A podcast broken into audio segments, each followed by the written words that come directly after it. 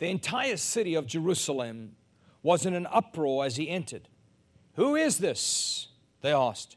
And the crowds replied, It's Jesus, the prophet from Nazareth in Galilee. So here we have the backdrop to the whole story we're dealing with today. Jesus has had a two year run in ministry. He's turned the world upside down. Rulers are angry at him. Kings are threatened by him.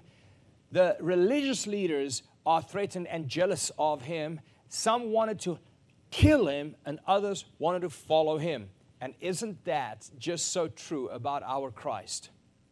How wherever he shows up, you have to take a position. Whenever Jesus walked into a room, everybody had to take a position, either for him or against him. And both positions have always been extreme. And so here Jesus walks into Jerusalem, and you can only imagine all of what was happening at this time. So, the first thing I want to do is I want to go through a few uh, things or a few reasons as to why this event took place. Why did Jesus come to Jerusalem? Why did Jesus come as the Lamb of God to be slain? Why the cross? Why so much blood? Why such violence? Why such wrath? And so let's look at this closer. First and foremost, why did Jesus come to die in Jerusalem? Number one, so that he could divide the light from the darkness the truth from the lie. This is why he came. As a matter of fact, in John 18, verse 37, it says, Therefore, Pilate said to him, So you are a king? Jesus answered, You say correctly that I am a king. For this I have been born. For this I have come into the world to testify to the truth. Here's Jesus' purpose he says, This is the reason I was born.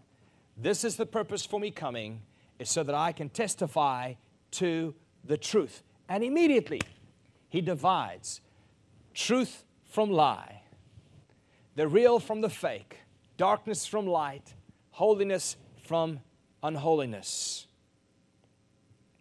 You see, they wanted, as he walked in there, the crowd wanted to be saved from their crisis. That's why they shouted. Save us now, Hosanna. Rescue us now, Hosanna. Help us now, Hosanna. That's what they were shouting as their new king was walking into or came into Jerusalem on the back of a donkey. So they wanted to be saved from their crisis while Jesus came to testify to the truth. Two very different agendas. While they were celebrating their plans that they had for Jesus with palm trees, Jesus, palm leaves, Jesus, on the other hand, was fulfilling the redemptive purposes of God. You see, the crowd and Jesus were not there for the same reason.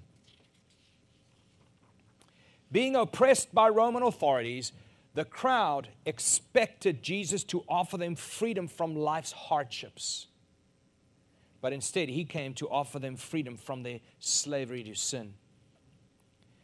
You see, there was a divided expectation. His purpose was spiritual, their purpose was practical, political, social. Their ultimate goal for Jesus was their own temporal political freedom, while Christ's ultimate goal for them was eternal salvation and reconciliation to the Father. You see, they had a temporal goal in mind, Jesus had an eternal goal in mind. They had a natural goal in mind, Jesus had a spiritual goal in mind. Even though people's political expectations for Jesus ran really high at the time, we see no effort. Now, watch this, and please be open because I don't mind you searching this out yourself even though people's expectations for Jesus' political position ran really high, and they had high expectations as to what he could change for them under Roman rule. Even though that's what they expected, even though that's what they desired, even though that's what they demanded from him. We don't see anywhere that Jesus made any effort to correct Pilate's political, political, uh, political policies. Even though Jesus had the opportunity before Pilate, he never made any effort to change Pilate's political policies. We see no effort on Jesus' part to overthrow or even influence Herod's political policies. Jesus never demanded social justice reformed from these political leaders ever. We don't see it. So I have had the privilege, and I'm just going to um, hover here for a little bit because I want to explain something to you. Because this is what happened the day of Palm Sunday. They had an expectation of political nature.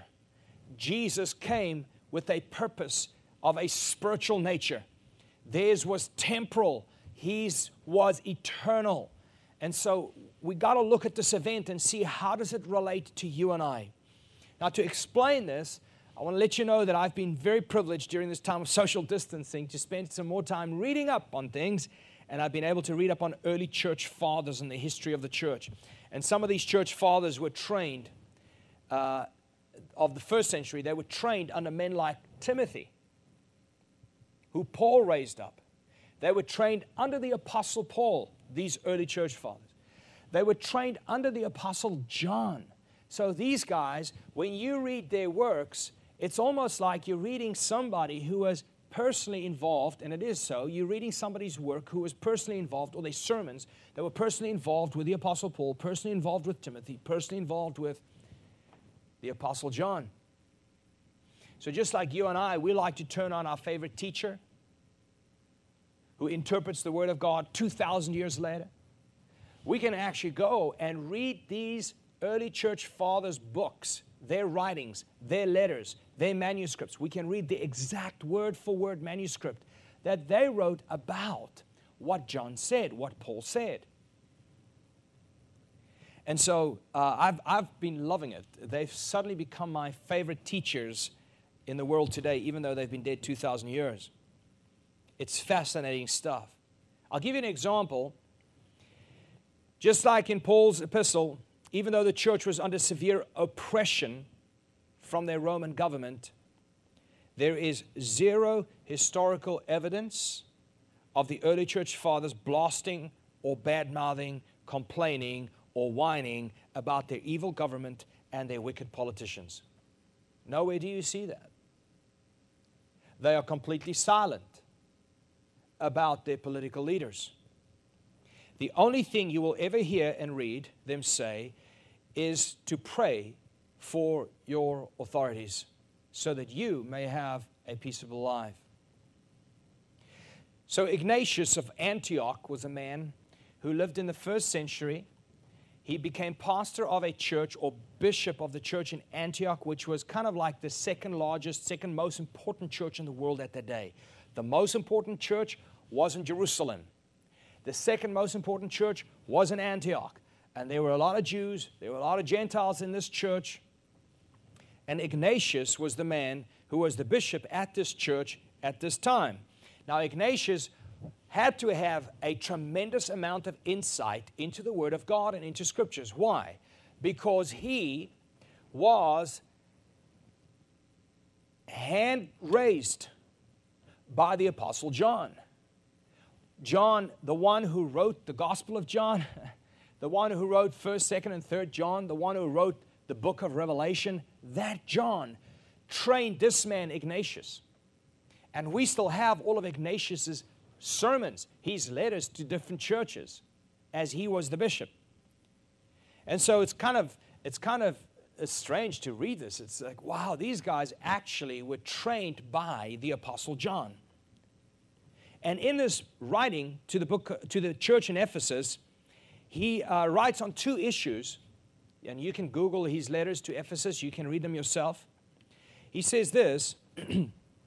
he addresses false teaching inside of the church, number one, and then he addresses oppression from the outside world. Those two issues that I want to highlight out of the letter that he wrote to the Ephesians. And so I want to go to chapter 7 of his letter to the Ephesians. I want to read to you what he said regarding false teaching in the church. He said, For some are want of malicious guile to hawk about the name.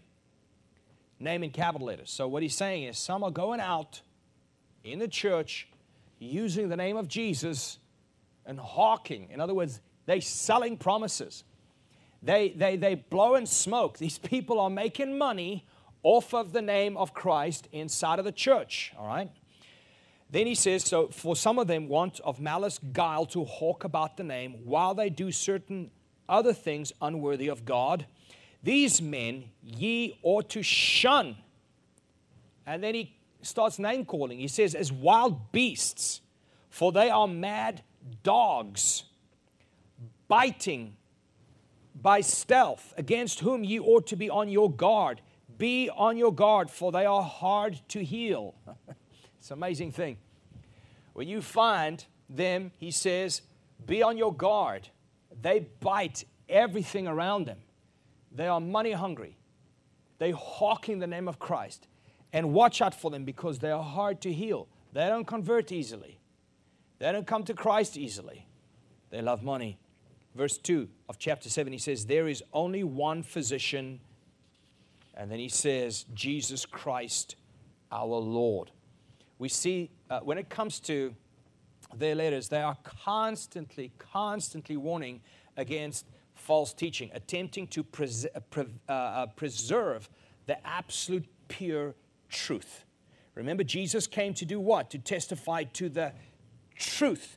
And then he called everybody to go and preach the truth. And then the fathers, the early church fathers, and even Apostle Paul, John, and all of the above had to constantly fight to keep the purity of the truth because it is the truth that delivers, it is the truth that saves, and it's not a version thereof. And so, we also see Polycarp when he had to speak, he was a, he was a contemporary of this Ignatius uh, that we're reading of. Polycarp lived at the same time, and they were dealing with uh, um, a man by the name Marcion who was a complete heretic, but he infiltrated the church and he was able to get a lot of people gathered around him and he started his own churches. But every single early church father denounced him as a heretic. And when Polycarp one day saw him in public, he walked up to him and he called him, you are, he said, You are the son of Satan. Now, these guys were pointed, these guys were brave, these guys were bold, and these guys were about their father's business, which is what?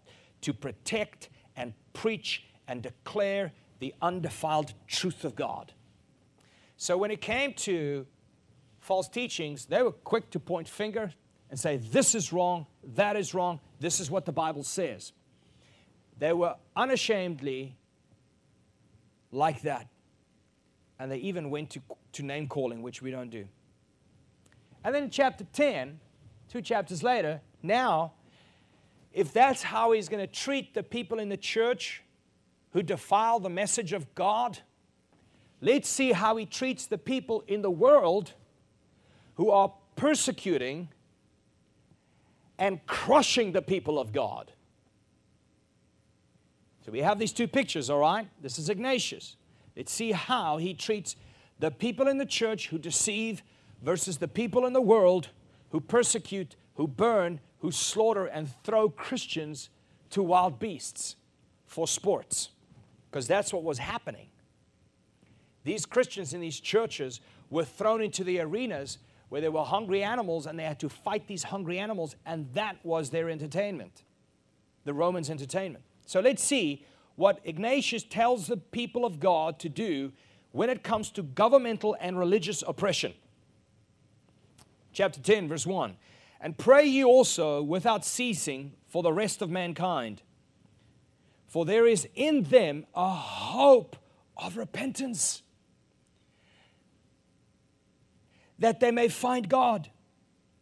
Therefore, permit them to take lessons, at least from your works. Therefore, at least let them learn from your life Against their outbursts of wrath, ye be meek. Against their proud words, ye be humble. Against their railings, set ye your prayers. Against their error, steadfast, ye be steadfast in the faith. Against their fierceness, ye be gentle. And be not zealous to imitate them by requital. What he's saying is, do not retaliate, and so do what they are doing to you. Don't do to them. Verse 3 Let us show ourselves their brothers by our forbearance. In other words, our restraint and our mercy, our tolerance of them. Let us show ourselves to be their brothers by our forbearance. But let us be zealous to be imitators of the Lord. Let us be zealous to be what? Imitators of Jesus. Now, watch this. Vying with one another, vying with each other, who shall suffer the greater wrong? Vying with each other, who shall be defrauded in the biggest way? Who shall be set at naught?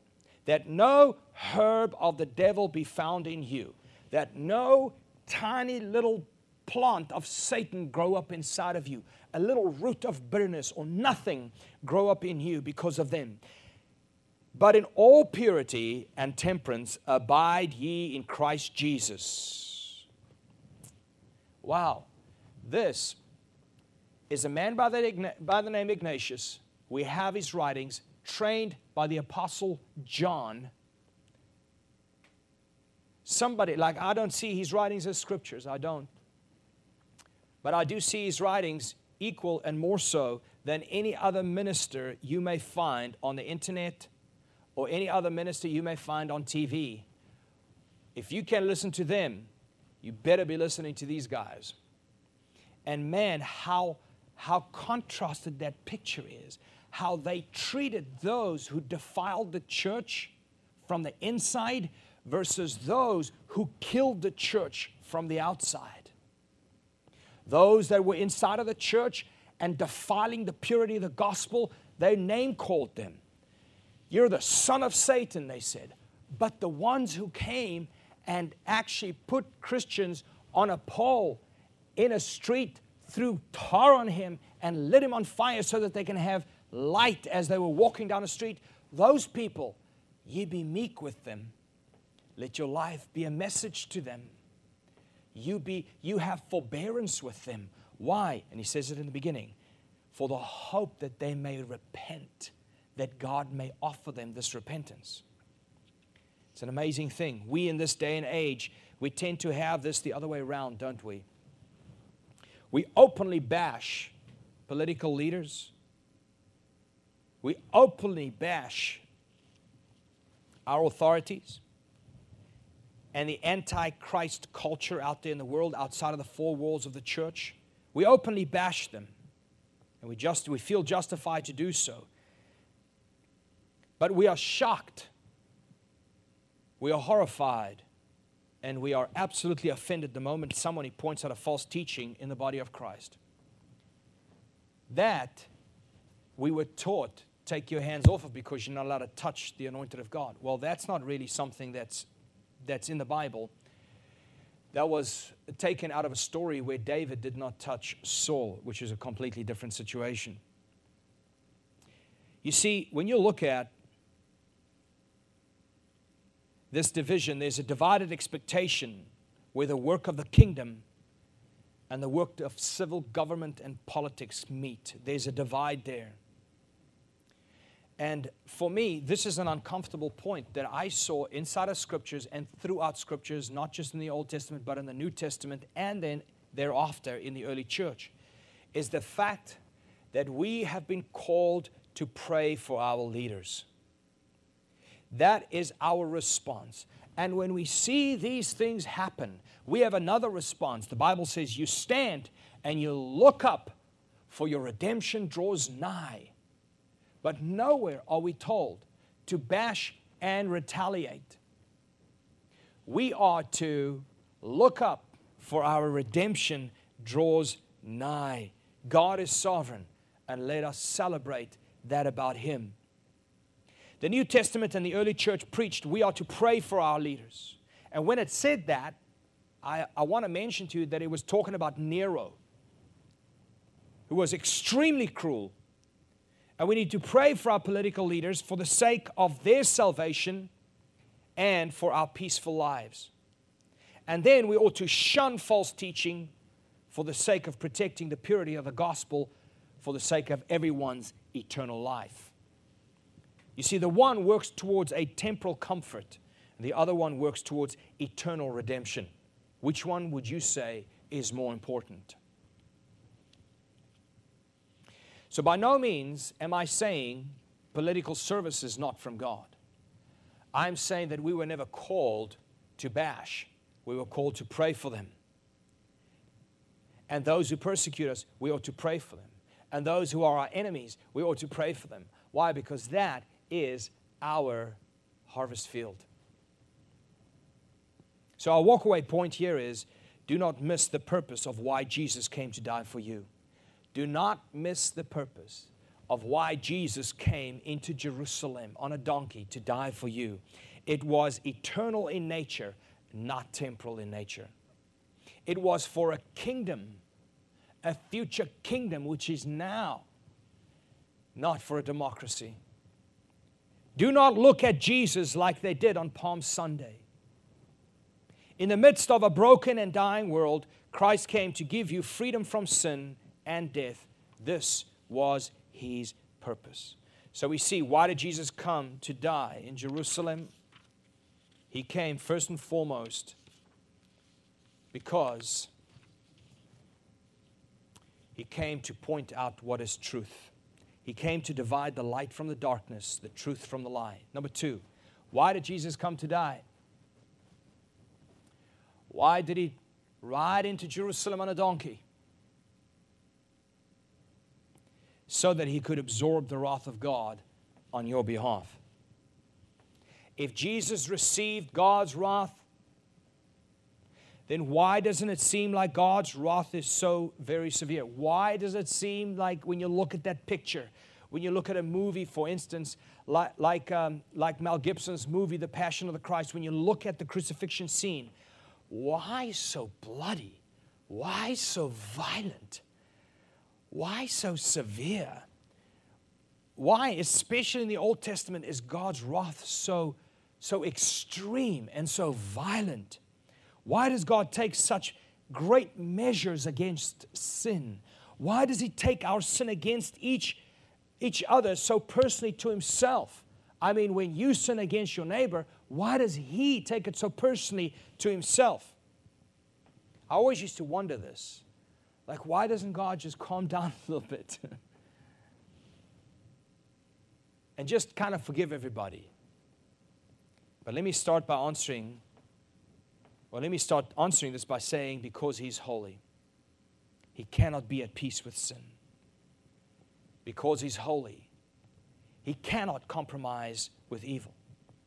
Because He is just, He cannot remain neutral in the midst of transgressions. He cannot keep silent in the face of iniquity. Because he is just, he cannot remain indifferent in the presence of abuse.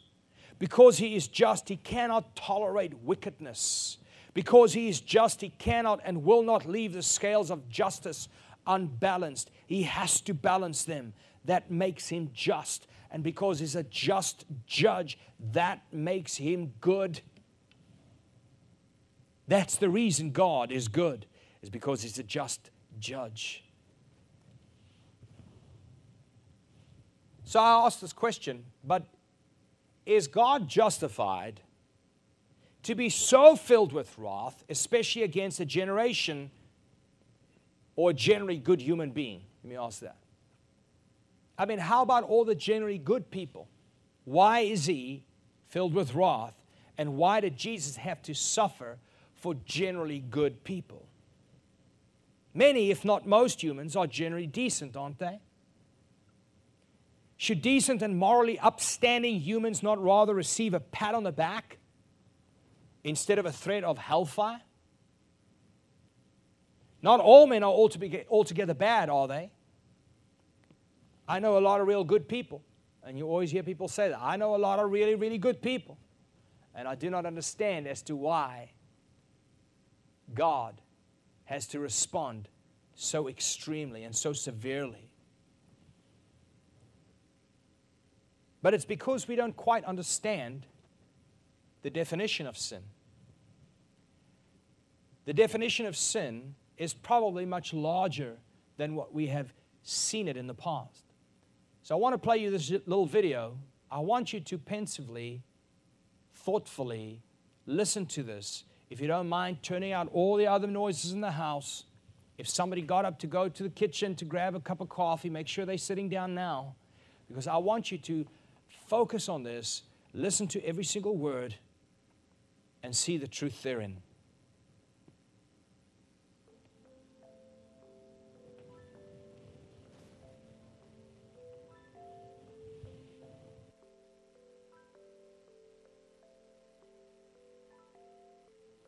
Sin is the glory of God not honored, the holiness of God not reverenced, the greatness of God not admired, the power of God not praised, the truth of God not sought, the wisdom of God not esteemed, the beauty of God not treasured, the goodness of God not savored, the faithfulness of God not trusted, the promises of God not believed, the commandments of God not obeyed, the justice of God not respected, the wrath of God not feared, grace of God not cherished, the presence of God not prized, the person of God not loved.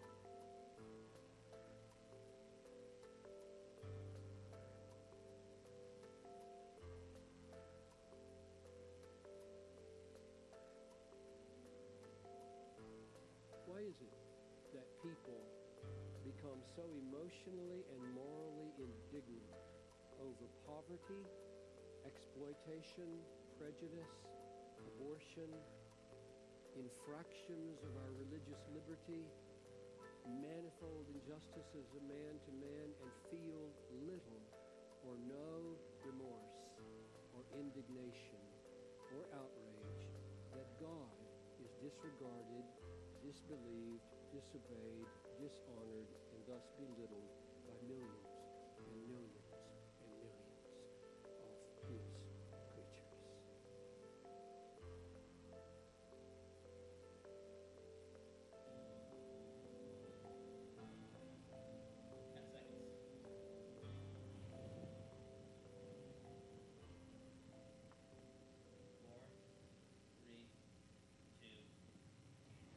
Sin is ultimately against God. It is not honoring God in one way or another. And when we look at that, we realize that every single one of us are in the exact same boat. Every single one of us, after listening to that definition of sin, will realize that every one of us need Jesus to save us from God, from God's wrath against our sin. You see, every sin will be paid for, whether it be in Christ, it'll be paid for, or in hell forever, it will be paid for. Why? Because God is a just God and He cannot and He will not leave the scales of justice unbalanced. He is good, He is a good judge, and He will balance the scales of justice. And when we look at that great need of humanity, it's a massive need for every single man ever born because none of us honor God perfectly. None of us love God perfectly. None of us obey God perfectly. We can't. Jesus did. That's why He is the absolute only option for us. He's the only, he's the absolute only option to be the Lamb of God slain for our sins. Why? Because he had no sins of his own. And so the Bible says here, and this is the good news for those of you who are in Christ Jesus. The Bible says in John 3 36, the same book of John 3 16, just go down a few verses in John 3 36, it says, Whoever believes in the Son has eternal life. Whoever believes in the Son of God has eternal life. Whoever does not obey the Son of God shall not see life, but the wrath of God remains on him. The wrath of God remains on the one who does not believe in Jesus Christ, who carried the wrath of God upon himself. In 1 Thessalonians 5, verse 9, it says, For God has not destined us for wrath. This is your word today if you are in Christ Jesus. For God has not destined us for wrath. No, but to obtain salvation through our Lord Jesus Christ. I'll, re- I'll read it to you this way. But God has not destined you to wrath. Instead, He has predestined you to obtain salvation through your Lord Jesus Christ. What a fantastic thought that God has destined you to obtain salvation through Jesus Christ, and that every single drop of God's wrath against you will be swallowed up in Jesus Christ. This is why Jesus came to die in Jerusalem, so that he could absorb the wrath of God on your behalf. You see, Jesus came into Jerusalem as the Lamb of God to be slaughtered by men and to be crushed by his Father. And you go like his Father didn't crush him. The Bible says it pleased God to crush his Son upon the cross. Why? Because that is how the wrath of God against your sin would be absorbed so that you wouldn't have to experience God's wrath. This is why you can proclaim, God, you are good to me. This is why today you can proclaim, God, you are merciful to me. This is why you can proclaim, God, I have hope again. This is why you can declare, God loves me. There is nobody that can look at that event and say they're not loved. It's only a misunderstanding of that event that'll cause anybody to say, I'm not sure if God loves me. It's only the misinformation that comes that makes somebody go, Oh, I'm not, I'm not sure if I'm loved. And that is the third reason why Jesus came to die. That's the third reason why. He came in on a donkey into Jerusalem, and everybody was shouting, Deliver us now from our current circumstances. But he came to deliver us from the very wrath of God. Why did he come? To display his love for us. And this is a short point because it's swallowed up in the previous point. God's love for us is declared by the cross. This is why He came, because God loved us and He obeyed God. God loved us so, He sent His Son. And His Son loved His Father so, He obeyed His Father God and died for us. And so God blesses His Son with a bride that He Himself cleansed for His Son. You see, all that is needed is a clear understanding of the gospel. That's all that is needed. And in so doing, the devil will be unable to convince a man that God does not love him. That is the only possible way a man can be convinced that God loves him, and the only possible way he cannot be unconvinced of God's love is if he understands the gospel. Dr. James White said this He said, If you look at the cross, and don't see the wrath of God against sin, you are not seeing the love of God there either. If you don't see how God's wrath fell upon sin on Jesus, why does God love you? What makes you think God loves you? What other proof do you have in life that God loves you if you do not recognize that God's wrath fell on your sin at the cross. If you do not see that, you do not have one other possible evidence of God's love for you. You can come up with evidences, but you don't have scriptural evidences. So, number four, why did Jesus come to die? Why did Jesus come to die? He came to die so that he could deliver us from troubled hearts. He could deliver us from troubled hearts. Many people are burdened. Many people have troubled hearts because of the pandemic we're going through. But I want to mention to you that there's only one way. There's only one way to be delivered from a troubled heart, and Jesus tells us how.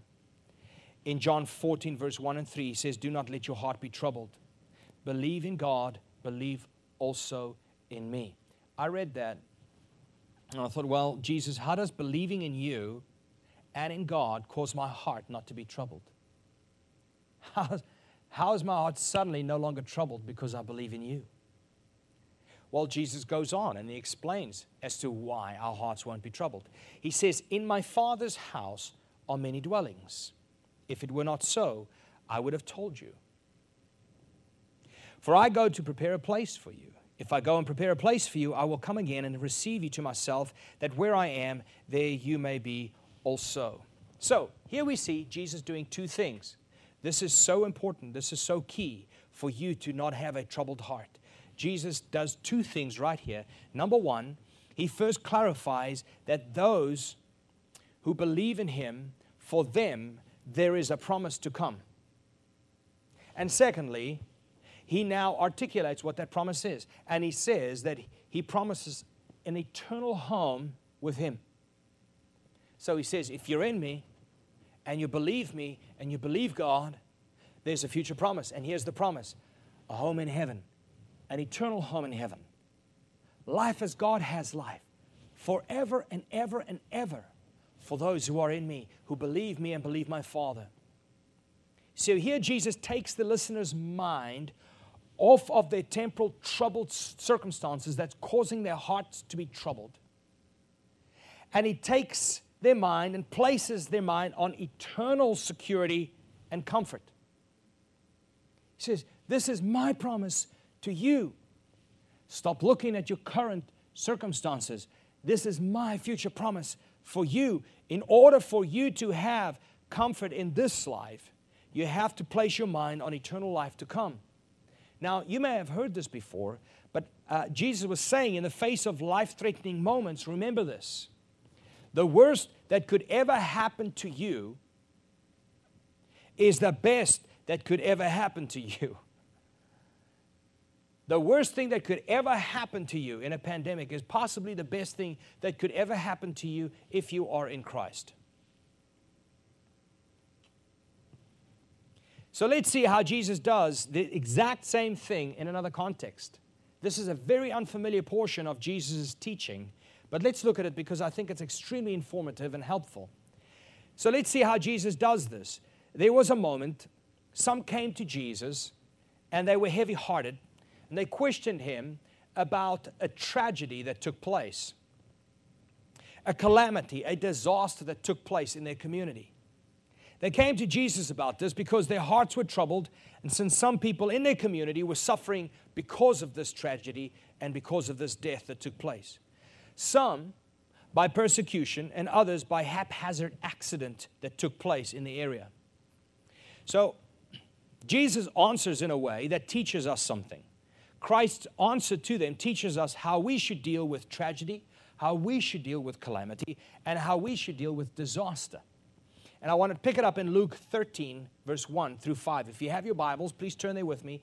Luke 13, verse 1 through 5. It says, There were some present at that very time who told him about the Galileans whose blood Pilate had mingled with their sacrifices. So let's pause there. okay this is, this is so over the top. Apparently, this political leader, Pilate, who was a pagan, murdered some Galileans and used their blood as part of the blood sacrifice that he was offering as a pagan. He murdered people to take their blood for part of his offering. And now these people who possibly had loved, uh, lost loved ones because of this came to Jesus and said, What about this? And Jesus answered them. He said, Do you think that these Galileans were worse sinners than all the other Galileans because they suffered in this way? Let me rephrase that. It's the statement Jesus just made. Did this cruel political crime happen?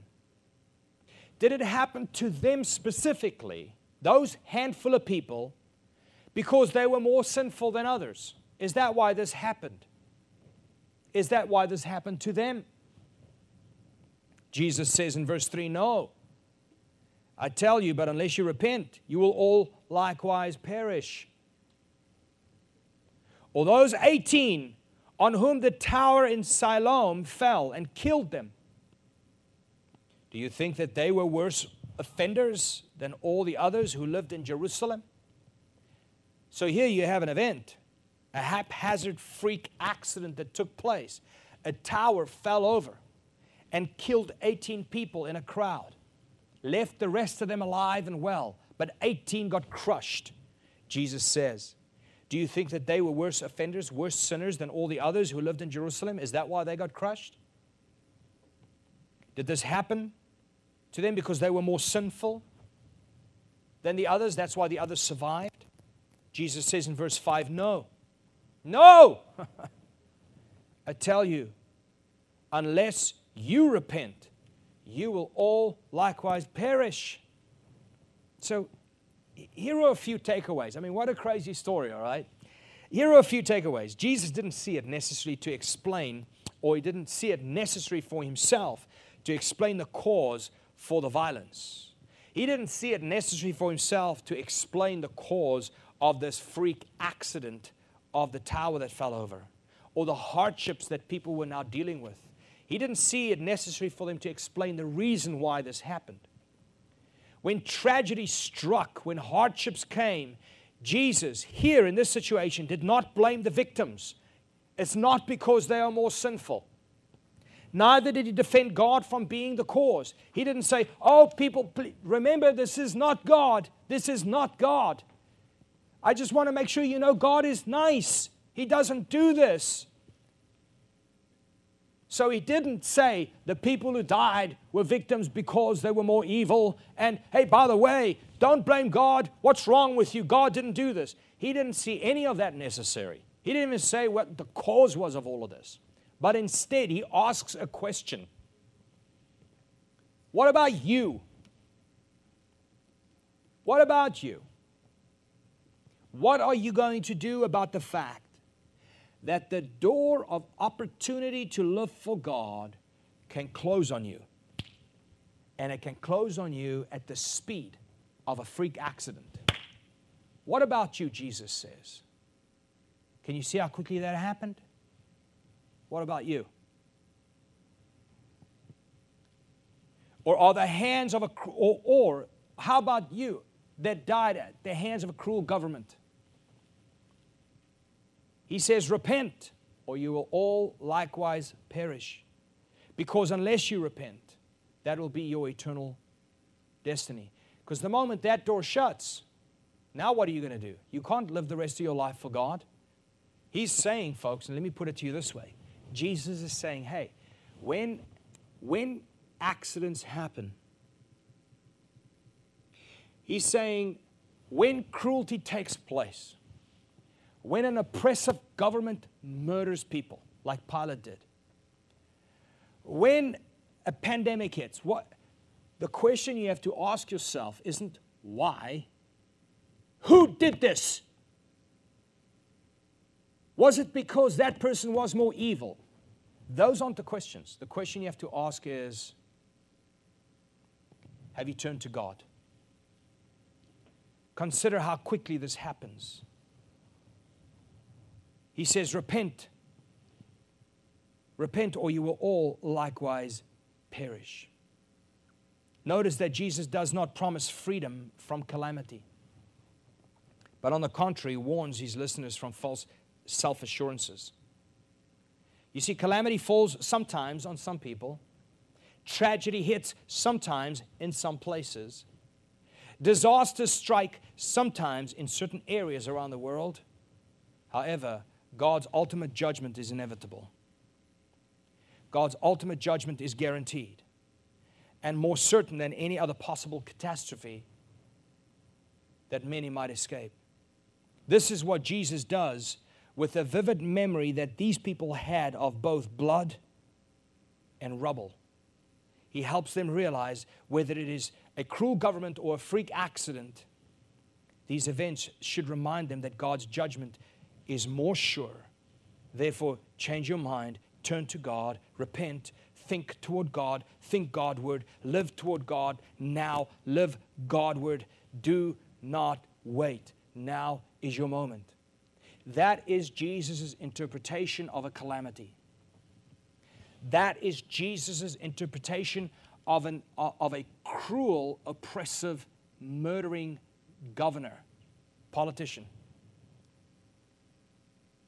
So the walkaway point here is if you are in Christ, the worst that could ever happen to you is the best that could ever happen to you. So, why did Jesus come? Why did Jesus come? He came to deliver us from troubled hearts. He came to deliver us from troubled hearts. Let not your heart be troubled. Why? Because you believe in me. That's why. Let not your heart be troubled. Well, how's my heart not going to be troubled if I believe in you? Because I have a promise for you. And the promise is eternal. It's eternal life, a beautiful mansion with me and with my Father forever and ever. You are safe in my hands. This is why Jesus came to Jerusalem on a donkey to establish hearts that are not troubled. And you know, when we deal with hardships in life, folks, as brothers and sisters in Christ and as a church, we ought to be the ones who carry the hope and not false hope, not blowing smoke. Blowing smoke is saying God has a plan for your life without ever helping somebody understand that they first need to make right with God who has a plan for them. Because you know, for those who aren't right for, with God, God has a plan for them too. So it's important for us to explain the whole truth of God every time, all the time. There's a great hope in Christ. There is no hope outside of Christ. There is great victory inside of Christ. There is huge calamity outside of Christ. There's so much love in Christ. There is absolutely none outside of Him. Finally, why did Jesus come to Jerusalem on a donkey? Because He came to take away your and my condemnation. I love this. Romans 8, verse 1 says, Therefore there is now, therefore there is now no condemnation for those who are in Christ Jesus.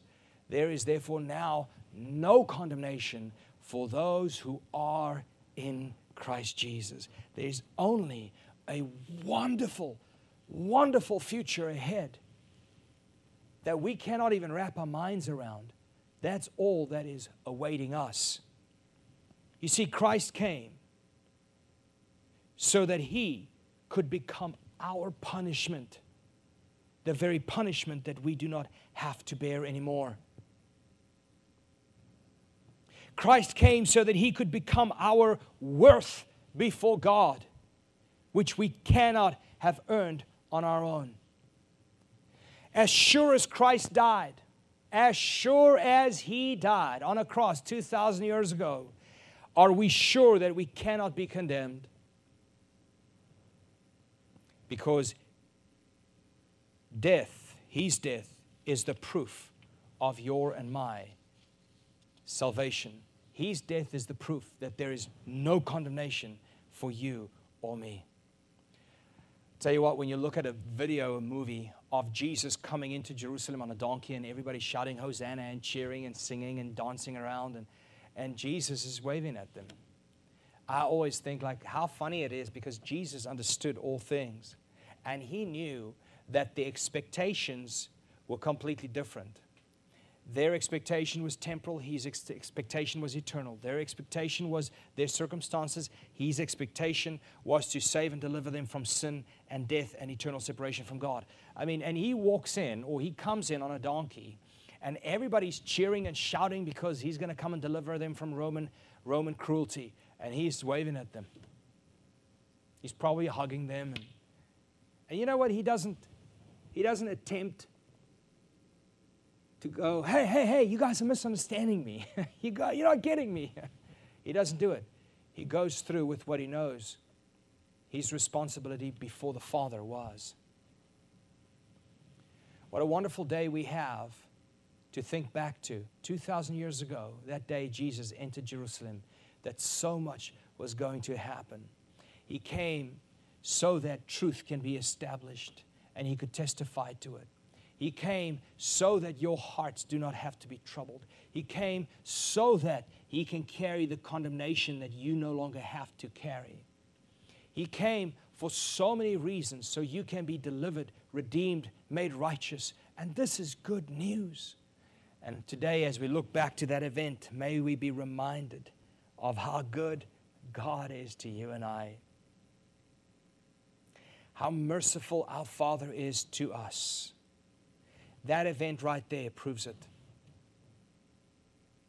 And may we never lose sight of it, no matter what it is we as humans have to go through in this life. Amen.